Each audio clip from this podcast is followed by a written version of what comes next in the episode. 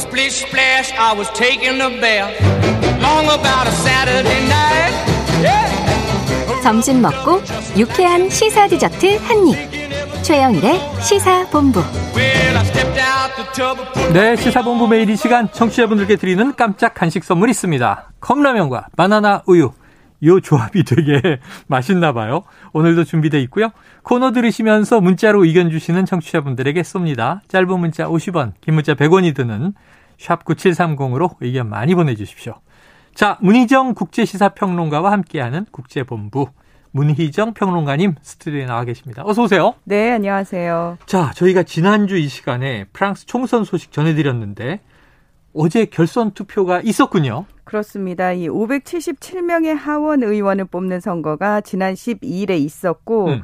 거기서 과반을 차지한 후보가 없는 선거구에서 다시 결선 투표가 치러진 겁니다. 네네. 자, 쟁점은 에마뉴엘 마크롱 프랑스 대통령이 이끄는 르네상스 당을 비롯한 여권 앙상블이 음. 과연 과반인 289석을 얻느냐였거든요. 네. 자, 결론을 말씀드리겠습니다. 전체 577석 중에서 245석을 얻었습니다. 그래서 20년 만에 처음으로 여당이 하원에서 과반 의석을 차지하지 못하는 어. 상황이 펼쳐졌습니다. 과반의 미달. 그렇습니다. 자, 그리고 이제 강력한 라이벌이었죠. 장뤼크 멜랑숑, 굴복하지 않는 프랑스 대표가 이끄는 좌파 연합 니프는 음. 135석을 얻어서 제1야당이 됐고요. 네. 자, 그리고 또 하나 이제 좀 주목해 봐야 될 부분이 뭐냐면 네.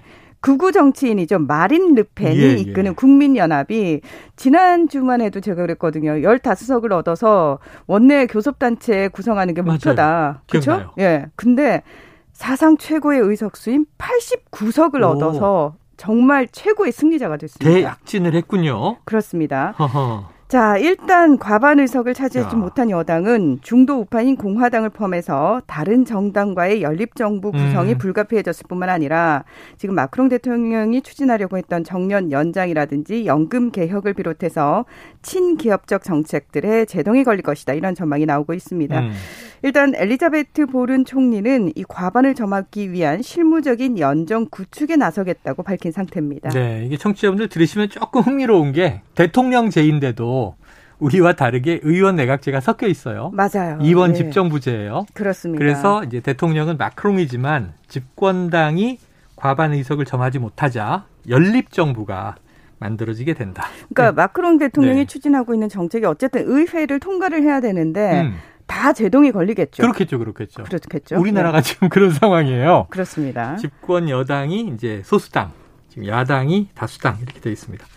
자, 이게 선거의 계절인 것 같아요. 남미 콜롬비아에서도 선거가 있었는데 이 콜롬비아는 역사상 처음으로 좌파 진보 대통령이 당선됐다. 누굽니까? 네, 그렇습니다.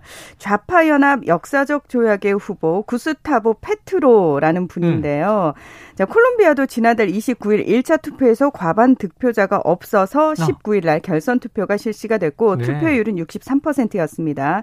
자, 이 페트로 후보가 50.47%의 득표율을 기록해서 이 47.27%를 얻은 콜롬비아의 트럼프로 불리는 무소속 후보의 어, 후보인 로돌포 에르난데스의 승리를 거뒀습니다. 콜롬비아의 트럼프라고 불리는 인물을 꺾었다. 그렇습니다. 예. 네.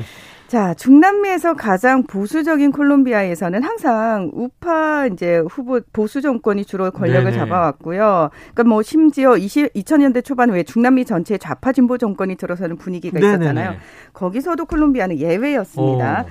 자, 그런데 좌파 무장 조직으로 활동한 경력이 있는 페트로 후보가 당선된 것은 상당히 이례적인데 뿐만 아니라 이 페트로의 러닝메이트인 환경 인권 운동가인 프란시아 마르케스는 콜롬비아 첫 흑인 여성 부통령에 어, 당선이 됐습니다. 그러니까 뭐 좌파 정부가 꾸려진 것도 최초인데 또 첫 흑인 여성 부통령이 탄생하게 됐고 그렇습니다. 자, 중남미에서는요, 뭐 혁명의 시기가 20세기에 있다 보니까 좌파 우파가 오락가락하고 군부 쿠데타도 일어나고 맞아요. 또 시간이 흘러서 이걸 뒤집고 그랬는데 콜롬비아는 예. 항상 아니었어요. 우파가 쭉 정확히 쭉이었어요. 예. 근데 콜롬비아 유권자들이 이렇게 이례적인 선택을 한 이유 뭘로 분석되고 있어요?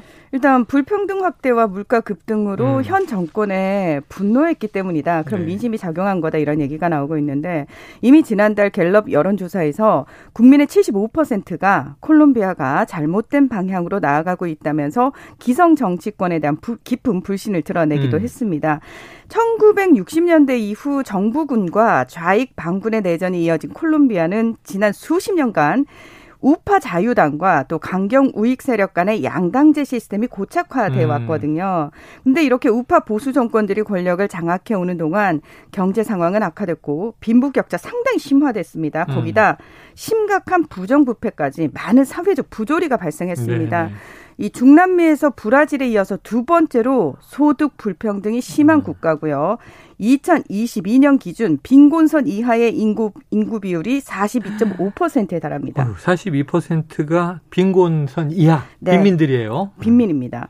코로나 사태로 경제 더욱 어려워졌고요. 마약 관련 폭력도 상당히 증가를 했는데도 불구하고 지, 어, 정부가 전혀 손을 못 댔고요. 지난 4월에 물가 상승률 9.2%로 21년 만에 최고치를 기록하면서 말 그대로 민심이 폭발한 겁니다. 네. 자, 민심이 폭발했습니다. 그동안의 정치 체제로는 안 되겠다. 콜롬비아가 이제 한번 국민들의 선택에 의해서 물갈이가 됐는데 잘못하면 또 뒤집히는 거죠, 뭐. 그렇죠. 예, 잘하기를 기대해 보고요. 자, 콜롬비아 국민들이 페트로 당선인에게 거는 기대 클 것 같습니다. 콜롬비아에 앞으로 또 관심을 가져보도록 하죠. 자, 본격적으로 여름은 시작되지 않았는데 네. 뭐 이번 주부터 서울은 이제 30도 올라가고 장마가 이번 주부터 제주에서부터 올라온다고 하는데 자, 지구촌 곳곳은 지금 폭염 때문에 고통이라면서요? 네, 저 혹시라도 이제 유럽 쪽으로 여행을 계획하고 계신 분들은 8월까지는 안 가시는 많이 게 가시더라고요. 어우, 안 가시는 게 좋을 것 같습니다. 8월까지는 안 가는 게 좋다. 예. 네. 지금 왜냐면은 스페인, 프랑스, 미국, 인도 등 지구촌 곳곳에서 40도에서 50도 이르는 최악의 폭염이 이어지고 있는데요. 아이고야. 파키스탄의 경우 지난달 최고 기온이 51도까지 오른 도시가 있었어요. 네. 근데 5월 내내 하루 평균 최고 기온이 45도를 기록했고요. 자, 미국 이미 지난주부터 이른 무더위에 시달리고 있는데 캔자스 주에서는 소떼 2천 마리가 이 무더위로 집단 아, 폐사를 했습니다. 네, 네. 미국의 기상 당국은 13일에 미국의 남동부 멕시코 연안과 오데호 그리고 동부 캐롤라이나 주 일대에 폭염 주의보를 내리고 주민 1,750만 명에게 외출을 자제하라고 공고를 했습니다. 음. 이 영국 일간지 가디언은 지금 스페인과 남프랑스에 올해 들어 두 번째 폭염이 덮쳐서 7월에서 8월까지는 고온 현상이 지속될 것으로 보인다 이런 보도를 내놨고요. 음. 북극도 평균 기온이 3도 이상 따뜻한 이례적 고온 현상이 나타나고 있습니다. 또 빙하가 많이 높겠군요. 지구 온난화 문제인데, 야, 30도만 넘으면 덥고, 35도면 무척 더운데, 40도, 50도? 네. 야, 상상이 안 됩니다. 단순히 더워서 뭐 기온 때문에 힘든 것도 있지만, 잠깐 제가 말씀드렸지만 기온 상승을 좀 심각하게 바라볼 필요가 있는 거죠. 그렇습니다. 이 현재 지구의 평균 기온은 산업화 이전보다 약 1.1도 정도가 높아진 상태라고 하거든요. 네. 근데 만약에 지구 온도가 지금보다 3도가 더 오르게 되면 음. 영국의 버킹엄 궁과 또 세계에서 가장 높은 건물인 두바이의 부르즈 할리파의 밑부분까지도 잠길 거다 이런 예측이 나오고 있는데 해수면이 올라가서 네, 이거는 뭐 대표적인 건물들이니까 얘기를 한 거고 우리나라도 당연히 해안선, 네. 이 해안가 영향을 받겠죠. 음.